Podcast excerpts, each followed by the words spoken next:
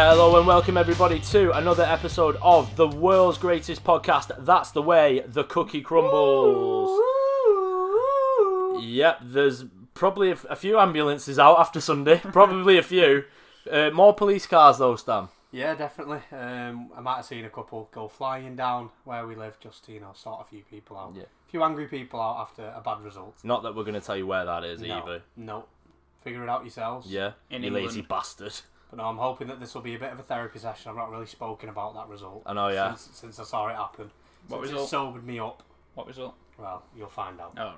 Oh, have you not been watching? But watching what? I've been watching... the Ultra Curling Championships under 18s. Oh, I thought it was about Love Island. No, I'm about the NHS result we got on Sunday. Oh, no, fuck Love Island as well. It's all about too hot to handle now. If you know, you know. This isn't the Love Island podcast then. Oh, no. Oh, definitely not. I'm going home. I'll see you later. So, unless you've been living under a rock, everyone knows that football didn't come home. I mean, we all thought it was definitely coming home. The game ended 1-1. We lost on pens, 3-2, against the Italians. I am so pissed off, lads. That's all I'm going to say. I'm so pissed off. Why? Because it was a missed opportunity. It was made for us to win it. 6 out of 7 games at home. We played one in Rome, and we beat Ukraine 4-0, but... it was tailor-made for us to win this, and we didn't. Yeah, I agree. We're probably, on paper, we'll never get a better chance. Like you say, 6 or 7 at home, and it's not like we were up against a classic Italy team at all. So, but it's not. I know there's a lot of talent, but it's not a classic England team either. It's got a lot of growing to do, which I'm sure we'll talk about later on. Yeah, I think the inexperience of a young squad kind of showed, and I did after Luke Shaw scored that great goal. Turn to Stan and say this feels a bit like Croatia, which then you told me to shut up, but as the game grew on, it was a carbon copy of Croatia, wasn't it? But we lost on penalties this time instead of extra time, so I guess did Southgate learn anything from that loss 3 years ago in Russia? No, evidently not. You score and then you put everyone behind the ball, you end up playing like fucking Newcastle. It's embarrassing, especially with that squad we have. We had one shot on target in 2 hours worth of football, and like I said, for a team like that, 5 at the back or not, it's embarrassing. Really embarrassing. Newcastle mentality from us. So is that where we went wrong then? As in like... oh yeah, if you don't... yeah, we sat on our laurels. We didn't attack anything. We scored, which put us in an amazing position. And then didn't do anything about it. We said, come on Italy. Come on, you come to us now. Yeah, that, no, I mean... That killed us. Yeah, the 3 at the back though. Was that where we went wrong like from the start? No, was it wrong formation? I don't necessarily think it was the wrong formation because it has worked, but wrong personnel. You don't put Mount on the wing for a start. Why did you do that? And if you do want to shoehorn him in there, you play him over a Rice or a Phillips. You don't chuck him out on the wing because he works hard. Play a Sancho, play a Sterling, play a Saka. But you don't do that. And you don't put everyone behind the ball as soon as you score in a final. No, I think initially 3-4-3 was the right call. I think when you're going up against a team that can keep possession better than you, you go a little bit more solid. And we did that. And obviously scoring the goal early on, we couldn't have asked for a better start. And I thought for the first half an hour, we actually had their number. There was a lot of times, specifically with the 2 wing backs, they couldn't deal with that at all. And fair play to Mancini and Italy, they clocked onto that and made a change. I'm not really sure what that change was, but you could tell from the 30th minute to half time, England were, I wouldn't say fortunate, but put it this way: when the whistle went for half time, I was very happy that it was still 1-0. Yeah, I think maybe England's mentality kind of changed the closer they got to that. It's that break at half time, and then when Mancini brought on Cristante, which probably wouldn't have been everybody's predicted first sub, but he's an hard working midfielder, and that's where they was losing them battles because I thought Rice and Phillips were amazing in the first half, and then maybe a shadow of themselves the second half because Verratti started to dictate the play. Emerson could push up and pin our wing backs, and we did see it turn into a 5-back because Shaw and Walker for a good 70 or 80 minutes, whatever it was, didn't get forward because they couldn't because Emerson was so high on one side, and then you had Barella running down the right hand side as well. And I guess where Southgate failed for me was in games he didn't do anything in game. We could see he was going wrong, and he didn't try and change anything. Grealish was a very late sub.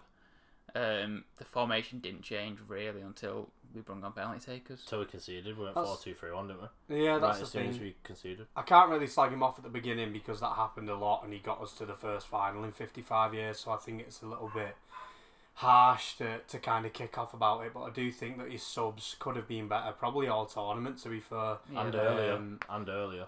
And put it this way, if Italy don't get that corner, Rashford and Sancho might not even get on. Well, there's that. He made it that late. It was in the 120th minute. And I said to I can't even remember who it was, but at full time I said we should get Rashford and Sancho on now. Half an hour here. Let's try and pin them back. They're going to be tired. They've gone to extra time twice. Obviously we have as well, but they've gone to penalties in the semi-final as well. Let's just go for it, because if we could get something going, then the crowd gets up. You get a bit of a second wind, and you might pin them back for half an hour, but it just seemed to me, I don't actually remember either side really having a shot in that extra time. So it's, again, like, it's difficult for me to kick off about him being maybe a little bit too conservative, because maybe we wouldn't have got to the final without him being conservative. So I think you can't really say, oh, why didn't he go for it in the final with half an hour left? Because he didn't go for it at any point, so you're not going to go for it then. But I do think it's a little bit difficult asking anybody to come on the pitch and not kick a ball, and then be asked to kick a ball. I was going to say, where do you stand on that? Because it splits opinion, that. People saying that they need to have warmed up to take a penalty. I'm somewhere in the middle. I think people have overhyped it a little bit, and I think a player should be able to come on, but at the same time, I think you need to be in a certain mind space to take that particular penalty. Obviously, a penalty, you can go, any professional footballer can take it, but when it's your country's first final for 55 years and you've literally not kicked the ball. All Rashford did was run to right back and stand there, and then next minute somebody's passing the ball going, go on, take the third penalty. Yeah. So that's going to affect you. I don't care who you are. I don't think that was where the game was won and lost, even though it was technically won and lost on penalties, because Southgate's obviously got his five best penalty takers, and Sancho has missed one in his career and Rashford has missed two before this. So, I mean, it was good. They're good penalty takers, and obviously Jorginho as well. On coming from their perspective, he doesn't miss. And there was a lot of talk about Saka, and I get the age thing, but he's obviously banging him in. They've obviously done this in training. Yeah. Like, you're not telling me they've gone to a final of the Euros without picking the five penalty takers. Yeah. So, and Grealish said he would step up. So I'm not having any of this. People were ducking. I think the game was lost just in the game, like. I know you said it's a missed opportunity, and I kind of do agree in the sense that Italy weren't great. They're not that team, because we just defended and we didn't test them. Did they test Pickford? No. Other than the goal, which was very scrappy, and it's a great save. It's a great save. But they had a load of the ball though, which made up for that. Whereas we never. It was literally like Croatia. It was like watching Henderson against Croatia, but with our old team.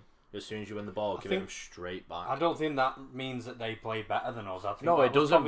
But they dictated the play, and they dictated as of what happened. We didn't do anything. We had, like I said, we had one shot on target in 2 hours. We didn't. I don't think that's a joke. I don't think the issue is that they dictated the play. I think the issue was that when we got the ball off them at any moments, we didn't put five passes together. You can let a team dictate play if, I mean. They came out really and they had the ball. Next thing you know, we won it. We switched it to Trippier and we were 1-0 up. So if you can let them dictate the play, if when you get it in those moments, you play the right passes and you're brave with it. You just got to counter properly as well. Jim told me today that there was loads of times, I obviously didn't notice it because you're stressed as fuck, but there's loads of times in the second half when they were on top of us for pretty much 45 minutes and deserved the goal, that we won the ball, and I mean, I remember Henderson pretty much losing it every time he got it after he was gone. Maguire, you told me, did it. Yeah, other players did it. Yeah, I've seen clips where there was one. There's two massive ones that start to me. There's loads, honestly, there actually is, like where Rice and Phillips would win it, Walker would win it, and they just boot it, and they're not even aiming. There's one that stood up when Maguire gets the ball, and he brings it out from centre-back like he does. I think he beats a player, one of the Italian attackers. And he doesn't even look up for a pass. There's no one up there anyway. For a start, in fairness, there's no one up there. And he just boots his straight out for a throw-in. And then there's another one where I think the ball falls to Rip Phillips. Insigne tries to cut a cross back. And Phillips has it, and he's not even pressed. He has like a good 5 seconds, and Mount is literally stood there like this. Like, give me the ball. Phillips doesn't even look at him. Whacks up to Kane. Yeah. Keelan obviously wins a header because that's what he does best. And then Mount's just like. But I suppose, Cut, does that not bring us full circle to the subs? If you're seeing your team struggle to get out like that, and you've got Rashford on the bench, you've got Sancho on the bench, legs, a lot of pace, comfortable on the ball, is that not when you go, right, let's get them two up and try and turn it over quickly?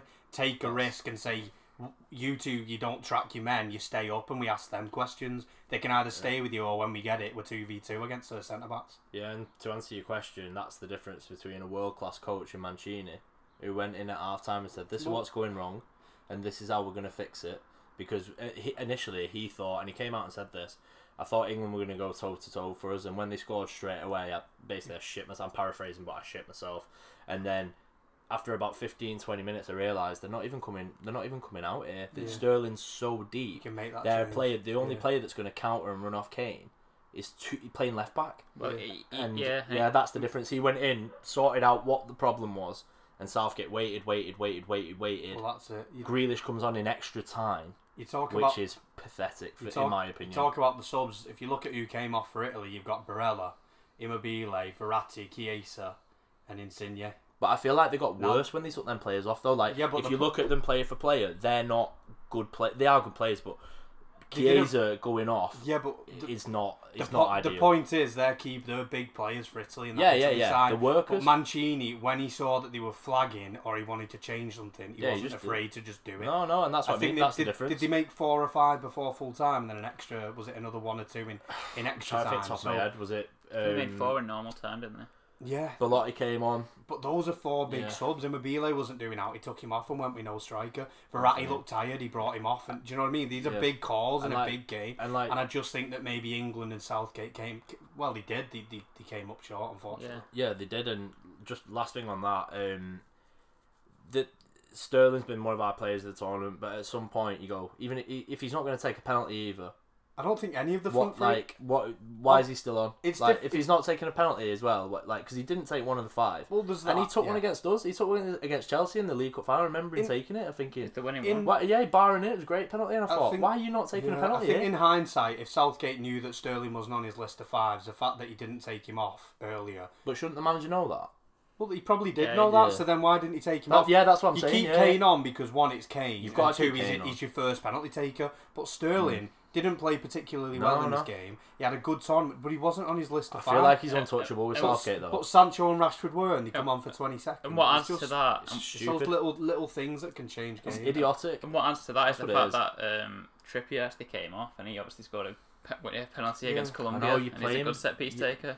So you could have just took Sterling off. But I mean, one of the big things that you just said then with Mancini was, paraphrasing, he's shitting himself. He had the right to be, because on an ideal day, England go 1-0 up and they're really hard to break down. And we've seen teams like when Germany battered us in whatever year that was, 2010, was it? But Great City have done it a lot of times where you go 1-0 up and the other teams have to come out now. And there should be so much space, and there was so much space, and we didn't do anything about it. We asked 0 questions. Yeah. And that's where the frustration comes from me. But...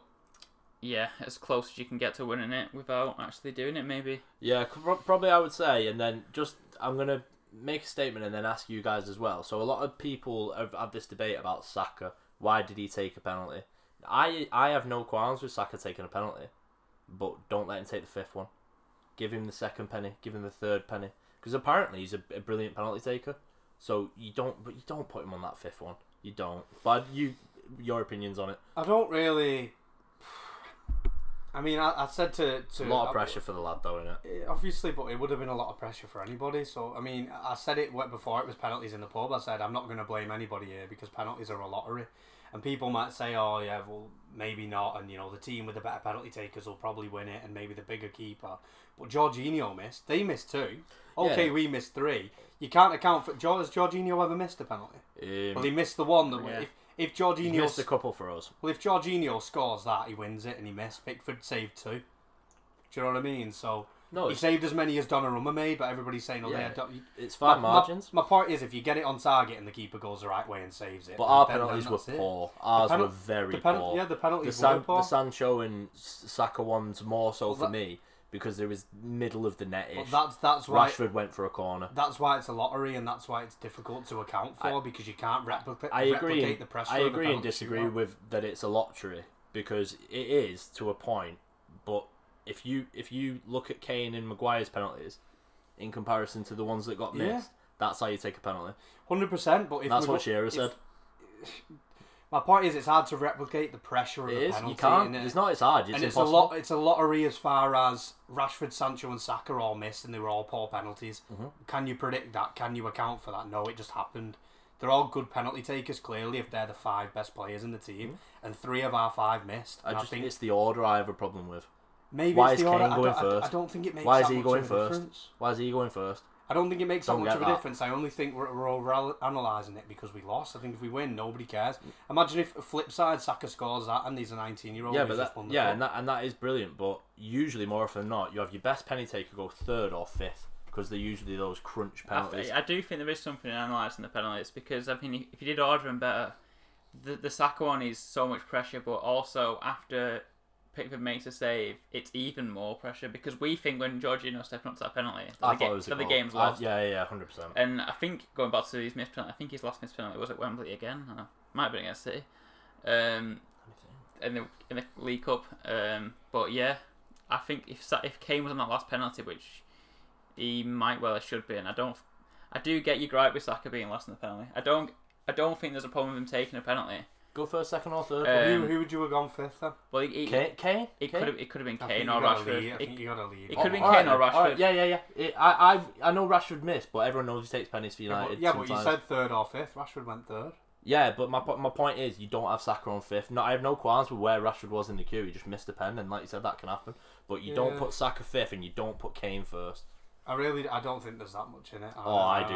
I think psychologically it's huge. I think you can be bad and good at penalties. I don't necessarily think it's a lottery. We're looking at the England team now, thinking who would take out penalties. Yeah, because that means we're not good at penalties. Yeah, no. Yeah, you can be bad and good at penalties. Obviously, you can. But we had our five best players, and three out of our best five missed. I don't know how you account for that. No, I think it's just it is how it is. Do you know what I mean? Two of theirs missed, three of ours missed. It wasn't a good penalty shootout, but they lifted the trophy. I think personally, if the order's different and Rashford and Sancho get more than a minute and don't even touch the ball, then it could be a lot different.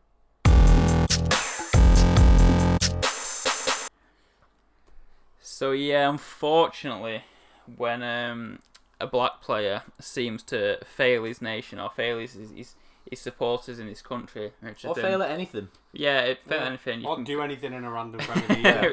You can literally. You can literally breathe. You can literally get that deep about it. But yeah, it seems like the aftermath of it is now. It's still as shocking as it first was, and it's inevitable. It's kind of predicted. Gary Neville said that he predicted it.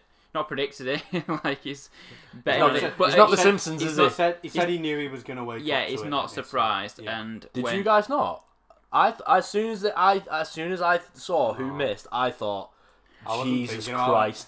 No, I just knew. I knew something like that had happened. I think I had too many Jaegers to think about that sort of stuff. But then when I woke up in the morning and seen it, kind of like, I think I was more disappointed at the racist abuse that Rashford, Saka, and Sancho got. I was definitely more depressed and down about that than the actual result and performance of the game. You put in the chat, didn't you, saying I'm half glad we didn't win because these fuckers don't deserve it. They don't deserve the people, and we'll go to Rashford, I guess, his mural and got destroyed in Manchester, and the stuff he's done over the past year for the NHS and for kids and everything, and then he misses a penalty, and he missed a penalty by inches. Absolute inches. Yeah, he's putting it in the corner in the post. And then it's depressing.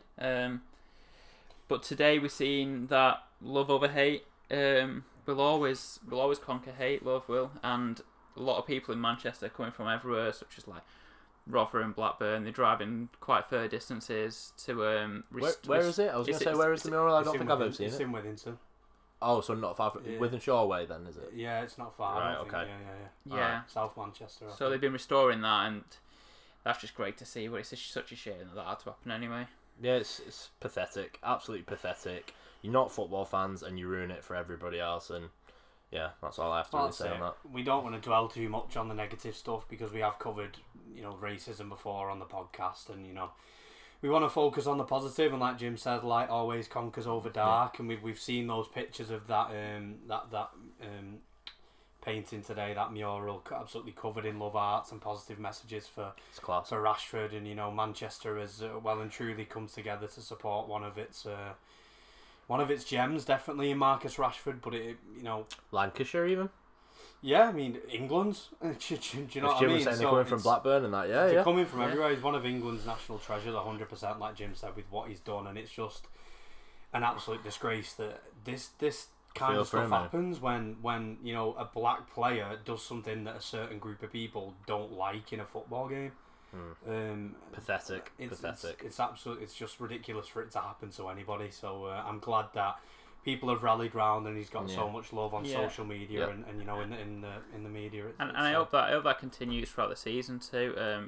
Obviously, not a lot of fans have got to go and watch Rashford play since all the stuff he's done in lockdown with no fans. And if anyone deserves a round of applause at every stadium this season in the Premier League, it's Marcus Rashford and his family at the Etihad. I'll be paying him respect because, I mean, 100%. He's the biggest role model in that England team, and that England team is full of him. One of the most likeable team of our generation by far. 100%. And if you're listening to this and you are one of those racist bastards, go fuck yourself and unsubscribe because we don't even want you. Well, that's so, it. I mean, but I was just gonna say as well about this abuse they've all received. Rashford actually put on Twitter that somebody sent him a load of monkey emojis, and he's a maths teacher with a public profile. That wasn't on this one. That was a while ago. That was it? Oh, right. Sorry, I think it came up on Twitter today, so I thought it was due to that. But the point stands anyway. You're a fucking idiot. And I think we'll leave it at that. How bad it is. Yeah, I think they literally couldn't get. Says it all, doesn't it? It's better that if someone like that is willing to do it. And a maths teacher with an open profile. Yeah. But yeah, Sancho and Saka too. Three lions, and you know. We'll move on and we'll back them all the way because, you know, it just doesn't belong in football. And it was amazing to see Kalvin Phillips and the rest of the team immediately get their arm around Saka because we see when Mbappé misses a penalty for France. Phillips. We see when Mbappé misses penalty for France, that not their mark against Switzerland.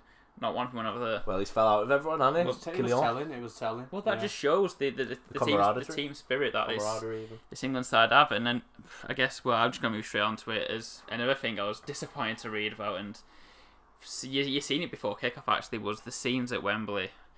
It was absolutely horrific. It was described as one of the worst. Is it your first day out or something? Why did you behave like that? It's unusual circumstances because not a lot of them would have been out for the past 18 months. But I mean, it's not an excuse. No, definitely not to behave like that. Thousands of fans turning up without tickets, potentially hundreds, up to 1,000, getting in the stadium.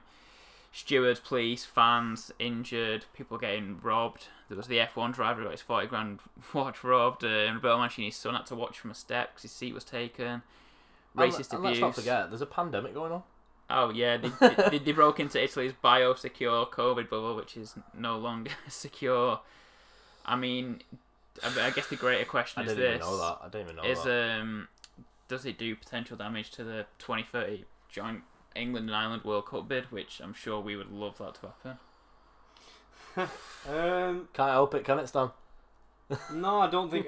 No, it definitely won't help it, but at the same time, I don't think it damages it. To be honest, I don't think it makes so much of a difference. No. Oh, I think that was fucking horrible, without going too political into it. If Russia and Qatar are getting World Cups, I don't think England need to worry too much about a few fans kicking a few stewards over. Are we oil rich now? Have we struck oil? Well, it's not even that. Because unless you have it, it wouldn't seem that you guaranteed a bid, allegedly. No, but, you know. Oh no, actually, you did pay people off. Fuck actually, it's not allegedly. It's not allegedly. Actually, for the first time on the Cookie Pod, there's some actual factual information here. Well, it took us 110 episodes. I know, yeah. England, we tried to host the 2018 or the 2022, and we lost it to Russia and Qatar. So if you think with Beckham as the poster boy, you know, allegedly. But if you think that they were genuine, then I'll let you decide that for yourself. So I don't think it makes too much of a difference. I think that if England and UEFA want it to happen, it'll happen. I don't think a few, you know, Football League fans charging into stewards is going to change too much, unfortunately. And I agree with why you're asking the question, because it's not a good look and things like that. But in my cynical view of, you know, the powers that be, I don't think it makes a difference. I really don't. I think we need some answers and people getting, like, we need some answers and details of what happened and why there were so many police not there and how this managed to happen, because good point, actually. There's reports going back to 2013 Wigan City FA Cup final when there's a lot of City fans complaining that people had just jumped in about tickets, and then from there you've discovered that there's quite a lot of times Wembley's been breached, so that new stadium he definitely has a problem. Yeah, I mean, well, that's a security question in itself, isn't it? You know, I was going to say it's not the easiest place to govern, given how open planet is, but that's not an excuse. You've got enough police in London to do that. There's that, but I mean, obviously, do you remember years ago when somebody broke into the Parc des Princes and detonated a bomb? Do you remember? And England played France a few days later, and France was shook up.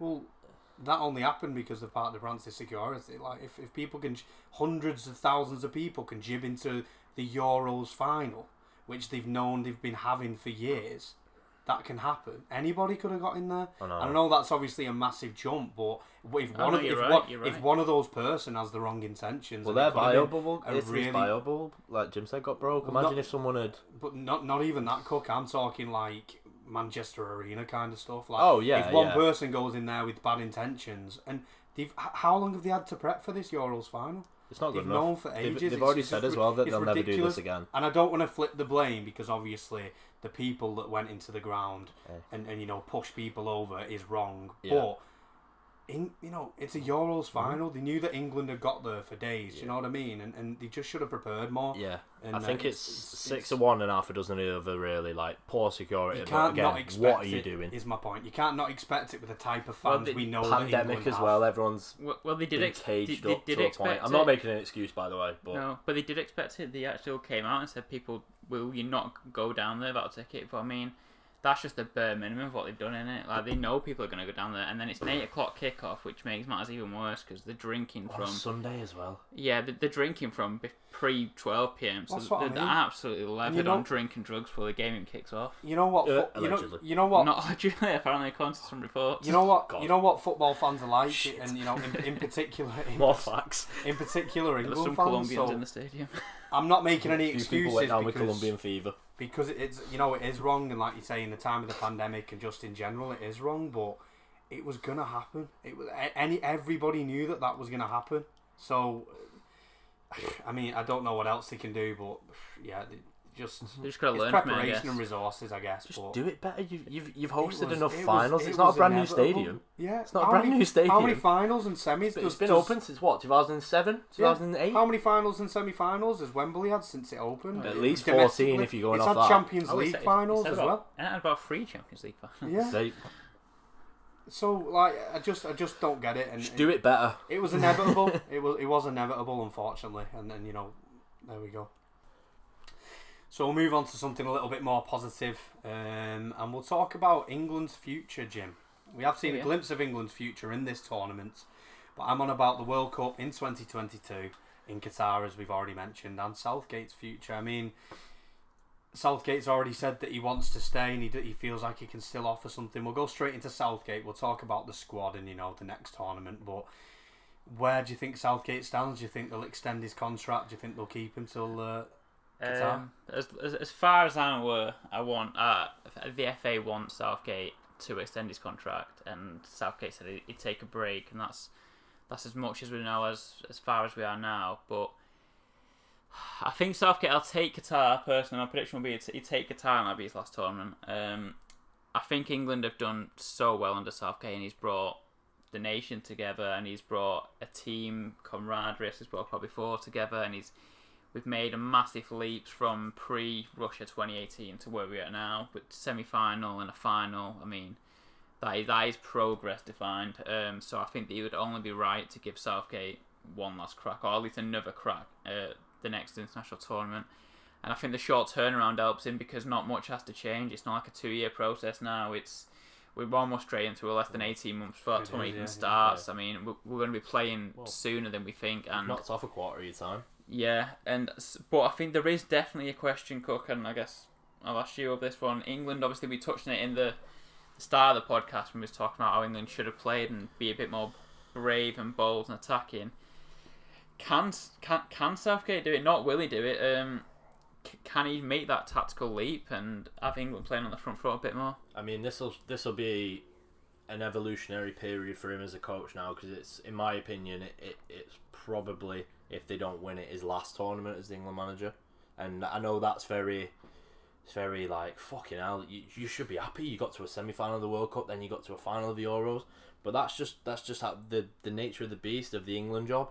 It's happened before, where we've wasted a generational amount of talent, and the FA can't let this happen again, and he needs to evolve as a coach in terms of I know you like to be defensive and conservative, and that works in certain moments of certain games, but for this team, the amount of attacking talent we have and the good amount of good players we have in this squad, you need to go for it a bit more in certain times, because we're not the underdog we were in Russia.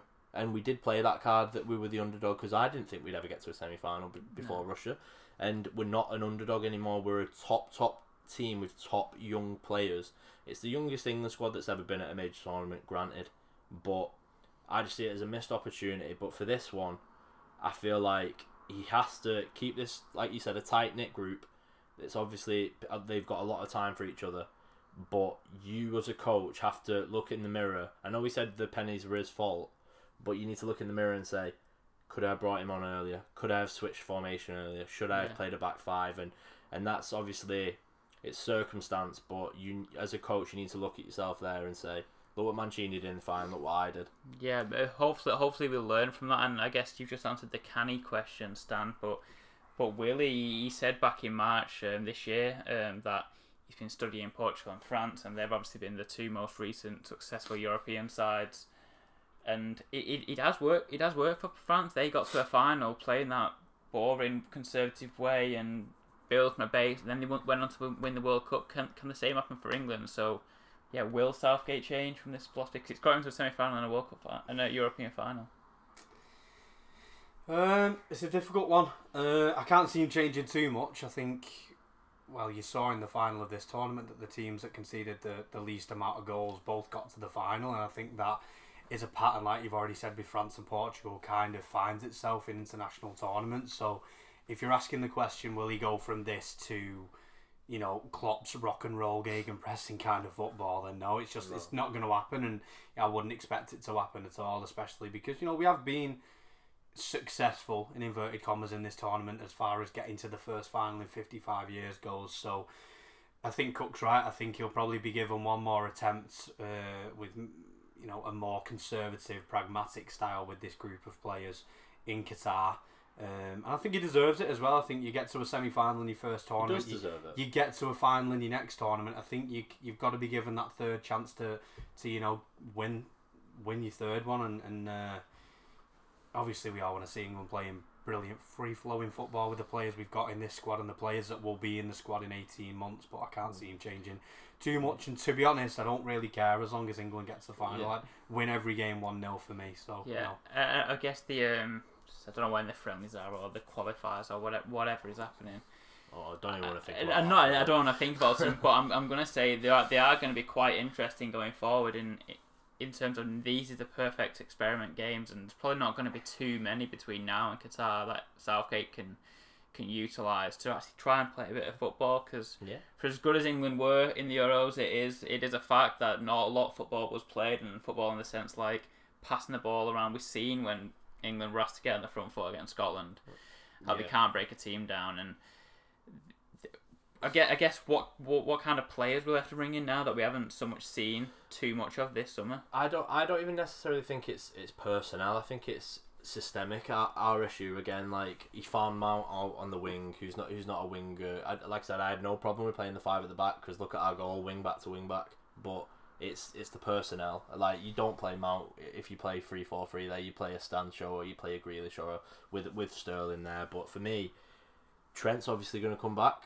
Like I don't know how much football he would have played in this tournament, but he's coming back, and I just think that the FA shouldn't tie their hands up by giving him a new contract before the World Cup. I think see how it goes, and don't sign yourself away yet, because we could go out in the round of 16, it just not work, it go tits up, and then we're stuck with the negativeness of that in a team that no longer believe in that project. Because, like you said, it would have been 3 tournaments that by that point, which is roughly about, an 11.5-year process for Southgate at the end of it? Or maybe a bit less? No, it would be 20... Because obviously he didn't come through the Russian one, did he? 2017 to about 2023 it will be. All right then, sorry. 6 years. 6.5, 7 years, yeah. And you don't want to tie yourself up with that. Yeah, I don't think they will. Keep your options open. I don't think they will, because I've just been thinking, actually, if you look at the types of players that England have got and have brought through in the last how many years. Technical, aren't they? They're all technical players. Rashford, Sancho, Foden, Grealish, Mason Mount, Mason Greenwood's coming through, Jude Bellingham. They're all players that are comfortable on the ball. A certain type of player playing big games for big clubs in Europe, in the Premier League most weeks, and I think that it will come to a point where the FA will want to see, you know, the fruits of the labour with regards to the massive changes. 100%. The amount of money they put into it as English grassroots football in the last decade. St George's Park, huge example of that. I think this is such an important time for English football, in the sense that we've come so far. We've built the foundations now almost. But let's face it, we're still not a top international side. No, we're not. We can act like we've got these players, but we're bottlers. That's what people see us as. We're not one of them teams that you go into the tournament and we're not one of the favourites. As in, like, we're not a Germany or a France or even when we came against Italy, it was the underdog mentality kind of set in. Yeah. But we can truly get to that now because we've built the foundations, and it's about introducing them kinds of players that you just went through then and. Like, what a list of players we've got, and that list even goes well further. You know, I've mentioned the Reece James, Chilwell didn't play this tournament. You got centre backs, you got Tomori, Ben Godfrey, Ben White, Konsa. All these players, Dean Henderson in net. Do you know what I mean? You've got players that could be there in 18 months, but even just looking at other teams. Sorry, Jim. I guess what I'm going to say is we need to change it, but we don't need a wholesale like. Oh no, right? No. We just need to make little tweaks. Yeah, it's like Cook said, it's not start again. It's definitely not start again. It's not 9 new players. It's 2 new players, but like you said, it's 2 new players and tweak how we play a little bit. It's that systemic style of it. Yeah. But I mean, just moving away from England, if you look at other countries, England are in a good position. Oh, definitely. Because this team now is looking at that World Cup, thinking we can go and win this, whereas a few other countries are. Maybe coming to the end of some cycles. Maybe that World Cup will be their equivalent of our Euros, where it's the youngest side they've had, kind of thing. Do you know what I mean? It could be a huge coming of age moment for that team in 2022. Obviously, if we go and win it in Qatar, with it being a Winter World Cup, it starts the day before my birthday. Actually, a Winter World Cup. And it ends the day after mine. Oh. Sorry, I forgot you were it. But no, it could be a coming of age moment for obviously England in 2022, and a lot of people, Jim. Just were thinking, they're like, obviously naming Mancini's accomplishments. Obviously, he's a top manager, as you rightly know. Yeah. And a lot of people are comparing that to, well, Southgate managed Middlesbrough for a bit, got the under-21s job, and now got this job. And some people are clamouring out for a coach, like a proper coach. Do you think that? And obviously people don't support Chelsea, but it's similar to me in a Lampard-Tuchel situation. You have Lampard, who's got these ideas, but he's not got the experience and he's not got the technical know-how because he's not been in the job that long. And then you see Tuchel come in, and then he takes this young team, and then they win the Champions League. Yeah. What I will say to that is I will judge Gareth Southgate as an England manager on his time as an England manager. Oh, yeah. Not his entire career. And his time as an England manager has been very successful, beyond belief. Like you said before, he deserves to be in Qatar. And the thing that Southgate has got, which maybe not a lot of people look into, is he might be the manager, but he's not so much the coach. He doesn't run training sessions. No, Steve Holland did it. He's got a lot on the staff there, so maybe it's just about integrating a bit more staff. He can definitely be the man to take this charge into a new style of football, I think. That's definitely what I mean. It's not like start again, is it, Stan? Well, no, it's not. I think people have got a bit of a fucking fetish for naming systems. I want a coach that plays this way, and we need to be able to label it this way. I've seen people clamouring for Scott Parker. Well, not even that. If you look at Southgate... Did you sack Southgate and get Scott Parker? If you've got Southgate... Before Southgate came in, okay, you can't call his fucking style of player a German word or something like that, but... If you'd have gone, he'll get you to a semi and then a final, you'd have gone, fucking hell, yeah, we'll have a bit of that. Course, so yeah, let's keep him and see how we can do. So, and what people also look past is that he's a brilliant man manager. We've already spoke about the camaraderie in this England team. They trust him. He's kept a lot of people happy. He trusts his players. To you know, the clamour for Jack Grealish and some players, and just to sub him on in 60th minute, and Jack Grealish doesn't look like he's sulking at any point. To keep that balance of so many like elite level players. Well, he subbed him after you brought him on, didn't he? Exactly, he didn't sulk. But he never. I was more pissed off than fucking Grealish. Genuinely crying over spilt milk. You've got players that are playing week in, week out for their team. Like Jadon Sancho, he played about 100 minutes in this tournament. He's just gone to United for 70 mil. Like, to keep that balance and to keep that camaraderie is a talent in itself, and it doesn't need a fucking label of a style of play. No. I think he is what England need at this moment. This and is one more tournament is what he deserves. And also, his style has evolved from 3 years ago. I mean, we was massive underdog mentality, just focusing on set pieces in Russia. But I mean, this is the first time in... I've heard some people on other podcasts, whatever, say that this is the first time in their lifetime, they're older than me, so they've seen more tournaments they've seen through the 90s. This is the first time they've seen England team actually play with control. Yeah. Like, they control game. You think back, and it might have been boring games, but truly when they played Croatia and Czech Republic, and when they played Ukraine, and even Germany, they controlled the game, and that is something we've... I mean, and they got all of the ball. Yeah, and they've been a bit... like, composed with it, and that's not something you've seen from England, so that is definitely a massive... And that's what pissed me off the most in the final, that we couldn't get hold of the ball. Yeah. We couldn't get hold of the ball, and that's what we're good at. You know what? I mean, that's first final in 55 years, and it kind of tells, I mean, is it that much of a surprise when you think of it that way? Like, well, like you said then, someone said it on another podcast that I heard, no England team has felt pressure like this since 66. Yeah, yeah. And obviously that's true. And to end it on a positive, look, it's the furthest we've got in 55 years, but they have made that step, so hopefully next time they've all been there, Southgate's been there, we can, you know, lift the trophy. Well, everyone's older as well in 18 months. We're going to arrive in Qatar, right, with... And it's going to be fucking well up. Yeah, it's going to be fucking... So think about the players. Get your factor 50 out. Yeah. Think about the players. How many top... Pickford, get the factor 50 out. How many top nations Don't take your boyfriend, though. Well... How many top nations now don't have a top world-class striker? Germany missed one. Spain missed one. They're the two greatest nations I've seen. Could you say Mbappe's a world-class striker? No, you definitely couldn't. Holland. There's already talks of them playing about a striker. How many... Now we've got Kane, and he's only 18 months away, so it's not like he's going to be the wrong side of 30 or anything like that. And we've got Kane, and then we've got... Greenwood with another season under his belt. 18 months worth of pep behind him as well. Exactly. Foden with another season under his belt. Sancho with his first season in the Premier League. Trent coming through. Like, come on. I actually think if we look back at this, a plethora of players. To that first game in Qatar, there'll probably only be about two changes to the starting 11. Because it's such a quick turnaround. It's a young team as well. It's a young team. It's a young team, and it doesn't need that much changes. We got to the final and lost on penalties. Yeah. We don't need wholesale changes. It's just the right ones.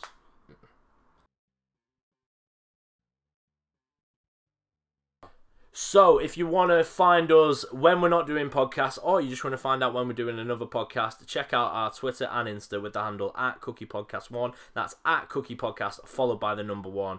You can find us on Spotify and iTunes if you want to hear the audio version of the pod, and check us out on Google as well.